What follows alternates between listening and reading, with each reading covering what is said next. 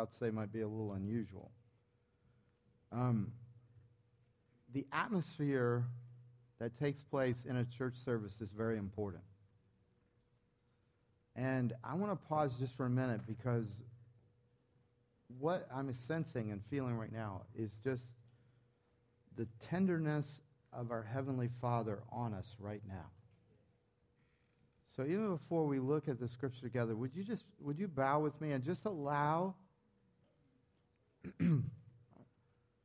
There's nothing he can't fix in a moment that you can't do in a lifetime. And it is time to still your heart and to know that he tenderly takes care of you. Whether it's emotional needs, spiritual needs, physical needs, the the it's what I call like the, uh, the pleasure of the Father is on us right now. You didn't have to work for that. It's not, it's not because of performance, it's just because of His goodness and His love for you. And instead of resisting or fighting it, even, you know, sometimes we're in His presence and it's time to shout and scream and, and, and jump up, and sometimes it's time to crawl into His lap and just let Him love on you and embrace you. I just declare over you the tenderness of God. That even now, His presence is like, like a mist over us right now. And, and whether you can totally feel it or not, He is, he is showering you with blessing, with favor, with love, with healing. In his presence is the fullness of joy, and at his right hand are pleasures forever. Now, as best you can, right where you are, would you just thank him? Would you just begin to thank him? You don't you can just say it quietly, silently, whatever you want to do, but would you just receive his tenderness? Receive the sweetness of his presence. He's softly and tenderly calling you by name into closer intimacy with Him.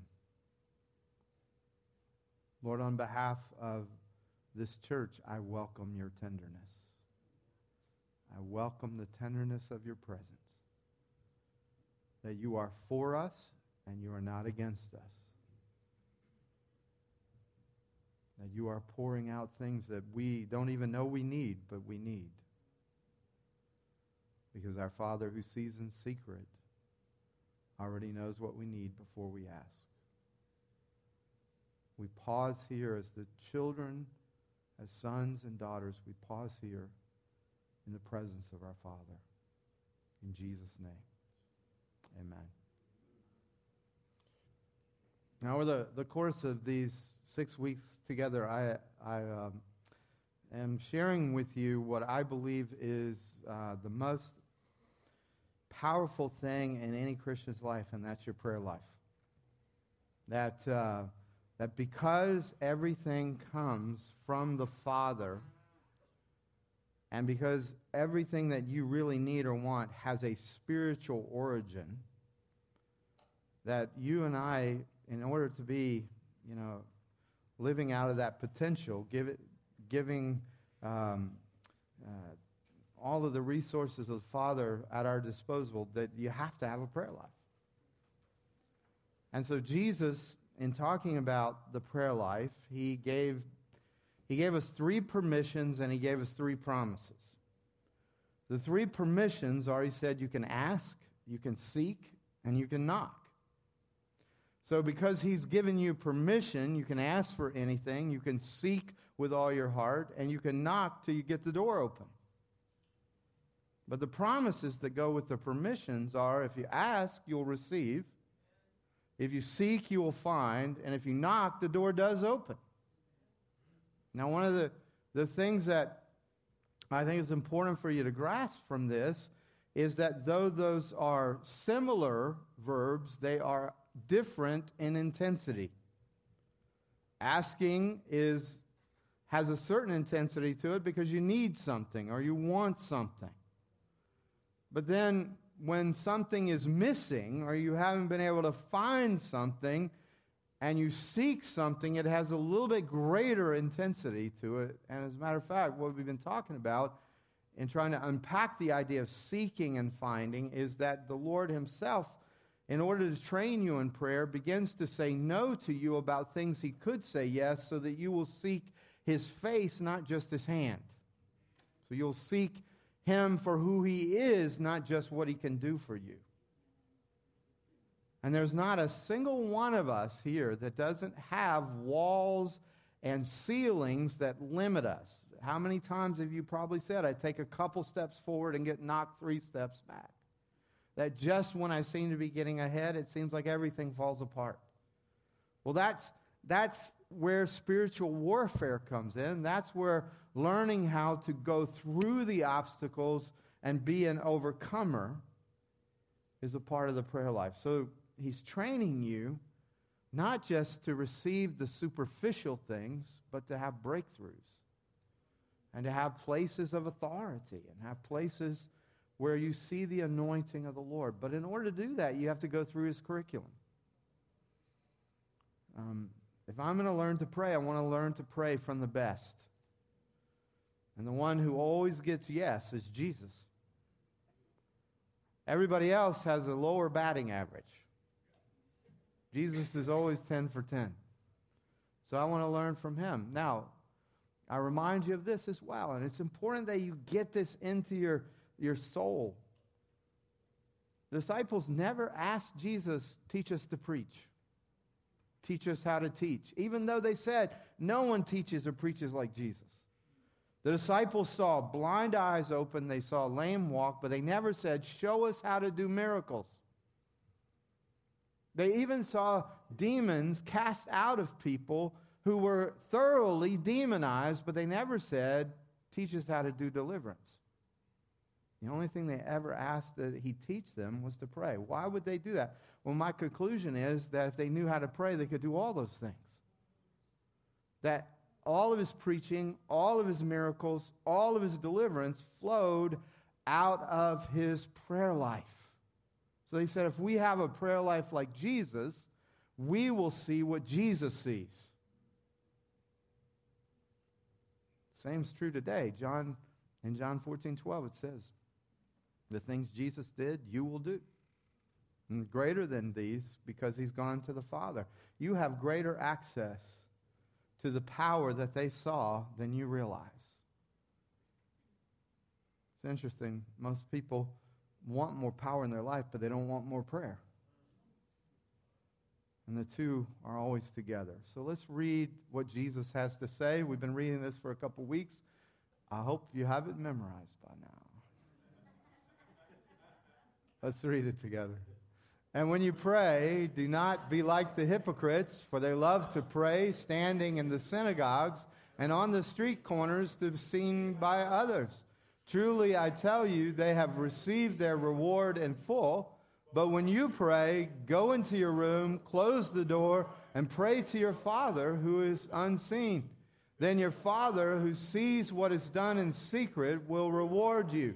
And when you pray, do not keep on babbling like pagans, for they think they will be heard because of their many words. Do not be like them, for your Father knows what you need before you ask Him. This then is how you should pray Our Father in heaven, hallowed be your name. Your kingdom come, your will be done on earth as it is in heaven. Give us today our daily bread and forgive us our debts as we also have forgiven our debtors. And lead us not into temptation, but deliver us from the evil one. Now, in this prayer that Jesus teaches us as a pattern of prayer, not the prayer to pray, but the way to pray, as a pattern of prayer and shows us an order to prayer. And it is pretty fascinating that before you ask for bread, he calls on you to hallow his name. Now, most of us, if we get the bread, we will hallow his name. Or we will at least thank him for the bread. But Jesus gives this order on purpose. He gives this order because if you want power in your praying, you got to have Jesus' order. So, this word hallowed, most of us realize, as we talked about last week, we don't use hallowed except when we say the Lord's Prayer. So, this word is so important that there's no other modern or contemporary word that could be used to translate it. So, they use an Old English word and they keep it, hallowed, hallowed be your name. Now, the reason is because it's a rich, rich word that basically means these three or four things. Number one, if you hallow something, it is sacred to you. You are saying, This is not like everything else. This is special. But when you really use the word hallowed, you're actually saying it's more than just sacred among sacred things. You are saying it is the most sacred thing, it is the ultimate thing. That there's nothing else like this. Nothing else is as important as this. This is my treasure. So when you think about it, normally what's happening to us is we're usually praying about our treasure when we pray to God. Because that which we most are fearful about, are anxious about, that which we say we can't live without, that's what our treasure is. So if you look at, at this idea that Jesus presents to us in prayer, is basically he's saying that what you praise, what you treasure, what you adore will frame every other petition. If you treasure something that is worth treasuring, then everything else will get into alignment. But if what you treasure cannot treasure you, cannot adore you, and it really doesn't matter what you're asking for. Even if you get it, you're never going to be satisfied. So, the answer, and this is what Jesus is really saying to us, and I've begun to understand this and experience it in such a deep way, is that what you praise will either destroy you or heal you. What you adore will either destroy your peace, your confidence, will destroy your sense of power or the control or whatever else in your life, or it will, it will center everything. And so Jesus says, if he is your treasure, if he is what you hallow, then you can ask anything.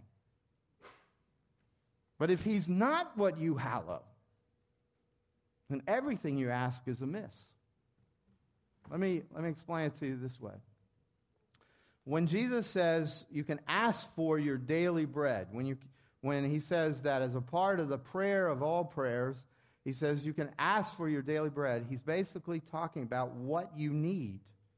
Bread is a symbol of what you need, it's a representative of all the needs in your life, all the physical needs, you know, everything that you need to sustain yourself. It's interesting, he didn't say when you ask for a quad shot latte or a mochaccino you know, he said bread. He's basically talking about necessities. He's talking about that which you need to survive. And it's interesting to many of us, what happens is that which we believe we need to survive becomes our treasure. I've talked to people before, they come up to me and they go, Pastor, next week I'm up for a promotion. I just don't know if I'll be able to live if I don't get that promotion. Or somebody will say to me, This woman has rejected me. She's, she's, she's dumped me. She's, she's spurned me, and I don't know if I can make it now. Will you pray for me? And what, he's, what the person is usually saying is, Will you pray she'll change her mind and come back to me? But see, here's how I pray that. I said, Lord, he has the wrong treasure. He hallows the wrong thing. And the fact that he feels like he cannot live without her tells me you are not his treasure. You see, when the, the reason that the first thing in the prayer is hallowed be your name is if you lose everything else, you haven't lost your treasure. Even if you have to go without bread, you have not lost your treasure. But you see, if bread is your treasure, then you're just going to get fat. It's just carbohydrates and starch. That's all it is, no protein whatsoever. What happens is that bread will fill you up, but it will never satisfy you. And it'll always make you want more. Always make you want more. And if it's out of alignment, that which could be good for you becomes destructive to you. What you praise, Jesus says, will either heal you or it will limit you. And so he puts it first and he says, adoration, even before petition. And usually what we do is we put petition before adoration. We say, Give us our daily bread, then we'll thank you for it. Although quite often we get the daily bread and we forget to thank. And he says, if you get in alignment, then you'll see. Now, Paul understands this. Paul the apostle, has made Jesus his treasure so much that he says that knowing Christ is the only thing that matters to him. Everything else, all his education, all of his, uh, his uh, recognition as a rabbi, all of those things, he says he counts it all as loss for the sake of knowing Christ. In other words, he's saying he hallows Christ above everything else. And then as he unpacks how you live your life, he goes in, in Philippians 4 and he says, When you are anxious, you do not have peace. And when you have peace, you do not have anxiety. So he starts it off by saying, Do not be anxious for anything. So, what is he saying by that? He's saying basically that anxiety is a manifestation of a problem that you have with adoration. You are, when you are anxious, you are adoring something you cannot control. You are adoring something that does not adore you back. And by becoming anxious, you rise up in control, you leave a place of peace, and you become God. You're a terrible God. And anxiety is always a signal that you are hallowing the wrong thing.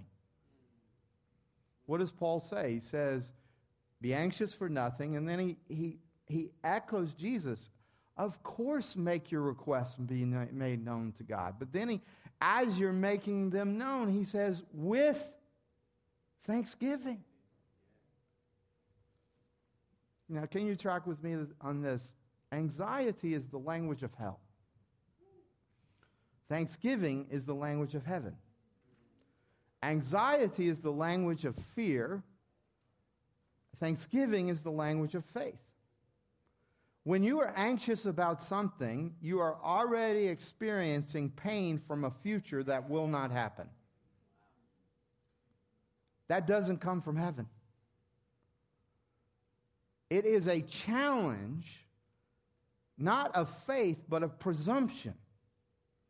By anxiety, you are presuming how your life is supposed to go, and you're challenging God to do it your way.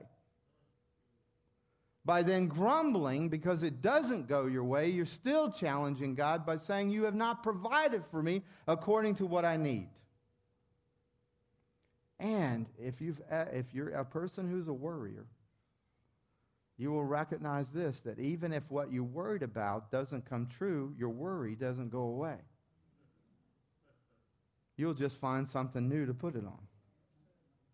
So Paul says anxiety is a question of what you hallow. So whatever you're worrying about is up here, Jesus' name is down here. You need to demote what you're worrying about and promote his name. The end result of that, the scriptures say, is that the peace of God that passes all understanding will guard your heart and your mind. It's a problem of adoration because when you adore him, everything else gets into perspective. You see, if he is your treasure, then if you lose everything, you still have your treasure. If he is not your treasure, when you lose your treasure, you've lost everything. Now, If I can just kind of put this in context and why this is so hard for us. Pastor was telling this story and it, it resonated with me. He said, he, he said what, if, what if a father takes his daughter, his young daughter, takes that daughter to FAO Schwarz. I guess it's still there, isn't it? I don't know. I have no little kids anymore, so I don't go to those places. But, but what I know of it is from the movie Big with Tom Hanks, where they go in there and they have the piano battle. I love that movie. And uh, in my mind, FAO Schwarz is the magical place, like Disney World in New York City. Okay, so the father takes his daughter into that place, shows the daughter every toy, every magical thing, every wonderful thing. They get to the door, and the father looks at his daughter and says, Did you see all of this? You will never have any of it. I will never allow you to have any of it. For many of us, you see, that's the default setting we have with the Father. Is that He is keeping from us everything we really need and everything we really want. Now, where does this come from? Well, it, it comes from the beginning of time. I really believe, friends, that, that, that the garden was real. That Adam and Eve are real people. They're our father and our mother. And what happened to them is what is the lie that's still happening to us that keeps us from hallowing what we ought to hallow. You see, when God gave them the garden, if you look at the story carefully, it's really interesting. What he did was he said, You can have everything but this one tree. You can have you can have fruit of all the other trees, you can be everywhere else, but this one tree I'm forbidding you from taking. And in some ways, and you could argue this theologically, I think it was a random tree. There was nothing unique or special about that tree. It wasn't like the, there was a flame coming out of it or anything else. It was just a tree. But the minute you say to somebody, you can't have this, that becomes the tree. And you could say, well, you know, that's just the myth and all. I'm sitting there going, I'm saying to you, this plays out in every one of our lives. All I have to do is take some of your kids and say, you can go to every room in the church but this one. And you know where they'll be standing from now till I let them into that room, they'll be standing in that room. Because the scripture says that Adam and Eve, when they were tempted, were standing admiring the tree that they couldn't have. Just like us. But here's the thing this is the lie that tricked them, and it's the lie that still tricks us. The serpent said to them this because God will not let you have everything, he's not letting you have anything. And that lie persists in us. Think about, again, you can illustrate it with children, but the truth is we all do this. If you were to say, let's suppose uh, one story I heard is a parent said to the, to the children, you know, you, we can't take you to the circus because the kids wanted to go to the circus. I don't know why anyone wants to go to the circus, but these kids wanted to go to the circus. And the parents said, you, we're, we can't take you to the circus. We don't have time or the money or whatever reason. But we'll go to the park. We'll play together. We'll, we'll go get ice cream in the park. You know what the kid will say? If I can't have the circus, I don't want anything. Now, don't tell me that that isn't a problem with you, because I know your family. And I know friends of yours, all right? Every one of us, there's something in us that if I can't have what I want, I don't want anything. So instead of being able to adjust and have what I really need or what I really want, I am resistant and even I will withhold not only praise, but affection and love and even any sense of my heart because you won't give me everything. So I can't have anything. Well, guess who that hurts the worst? you know, what, what's the old saying? You cut your nose off to spite your face. I have no idea what that, word, that saying even means. But it sounds violent. you understand what I'm saying? In the end, the reason that you hallow his name is it gives perspective and stops limiting you to the lie so that you begin to walk in the truth. Here, here's the thing I really would like you to get today. It's a very simple thing. There's a huge gap between what your father knows and what you know. Basically, you could boil it down to what my friend says it's theology 101. God is smart, and he knows things I don't know. I'd like you to say that with me. Theology 101. God is smart, and he knows things I don't know. See that that's where you begin to break the lie. If he's saying no, it's because it's good for you. But you'll only be able to hear no if you hallow his name above every other name. Now, let me just let me end with this.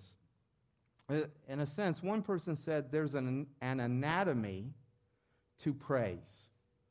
And uh, the anatomy, I, I, like how Tim Keller puts it. He calls it a praise pendulum.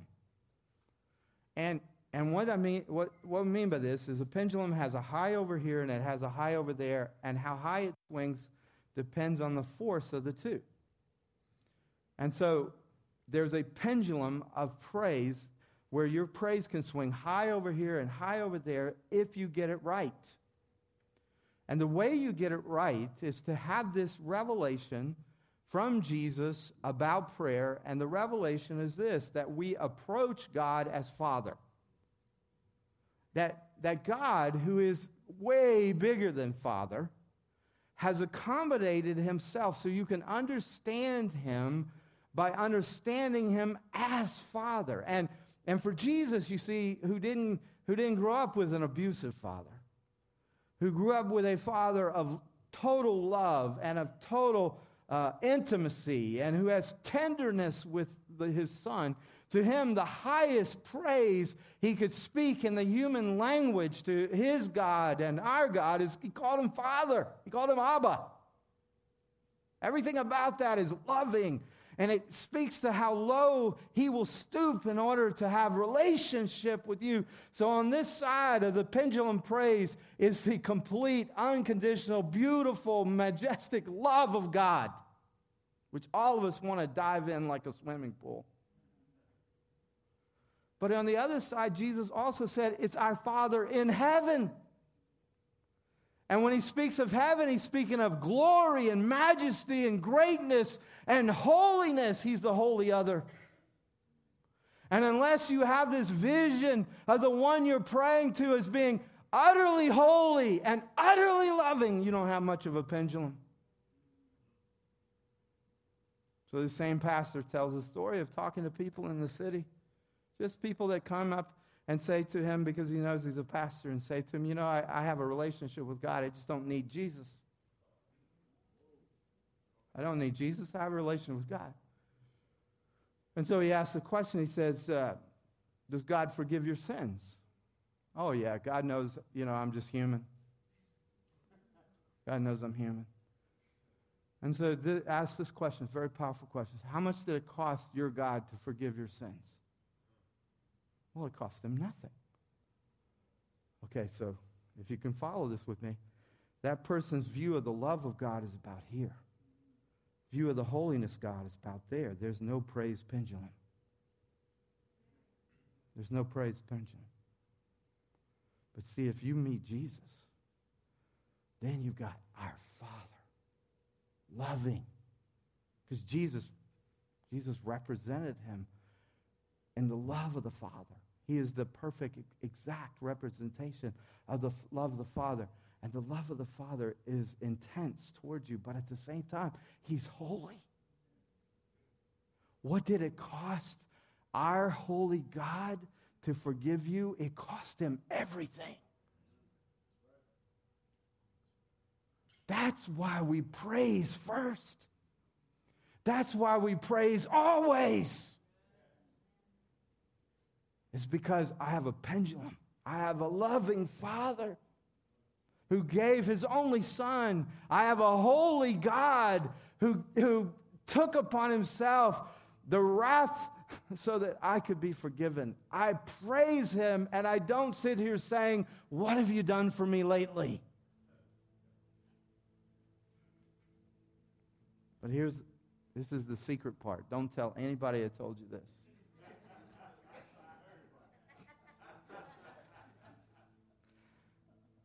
When you get the first part right, you get more bread. Don't tell anybody. It's not a negotiation. But there's something about when you get an alignment and you hallow the right thing, the bread just seems to fall off the truck. Will you pray with me? Thank you, Lord. Hallowed be your name. You're my treasure. You're the treasure of this church. We thank you we can ask for bread, but you are the treasure. We thank you we can ask you for forgiveness of sins, but you are the treasure. We put you first. Would you say that with me? We put you first. Hallowed be your name. Before I ask, I will hallow your name. Amen. Would you receive a couple of announcements before you go? Gabe is uh, rapidly walking up here. Gabe and Jude have a little something they need to share with you. We have some opportunities for you to take this love of Jesus into some other places. So. That's right. Thanks, Mike. Yeah, so there's a couple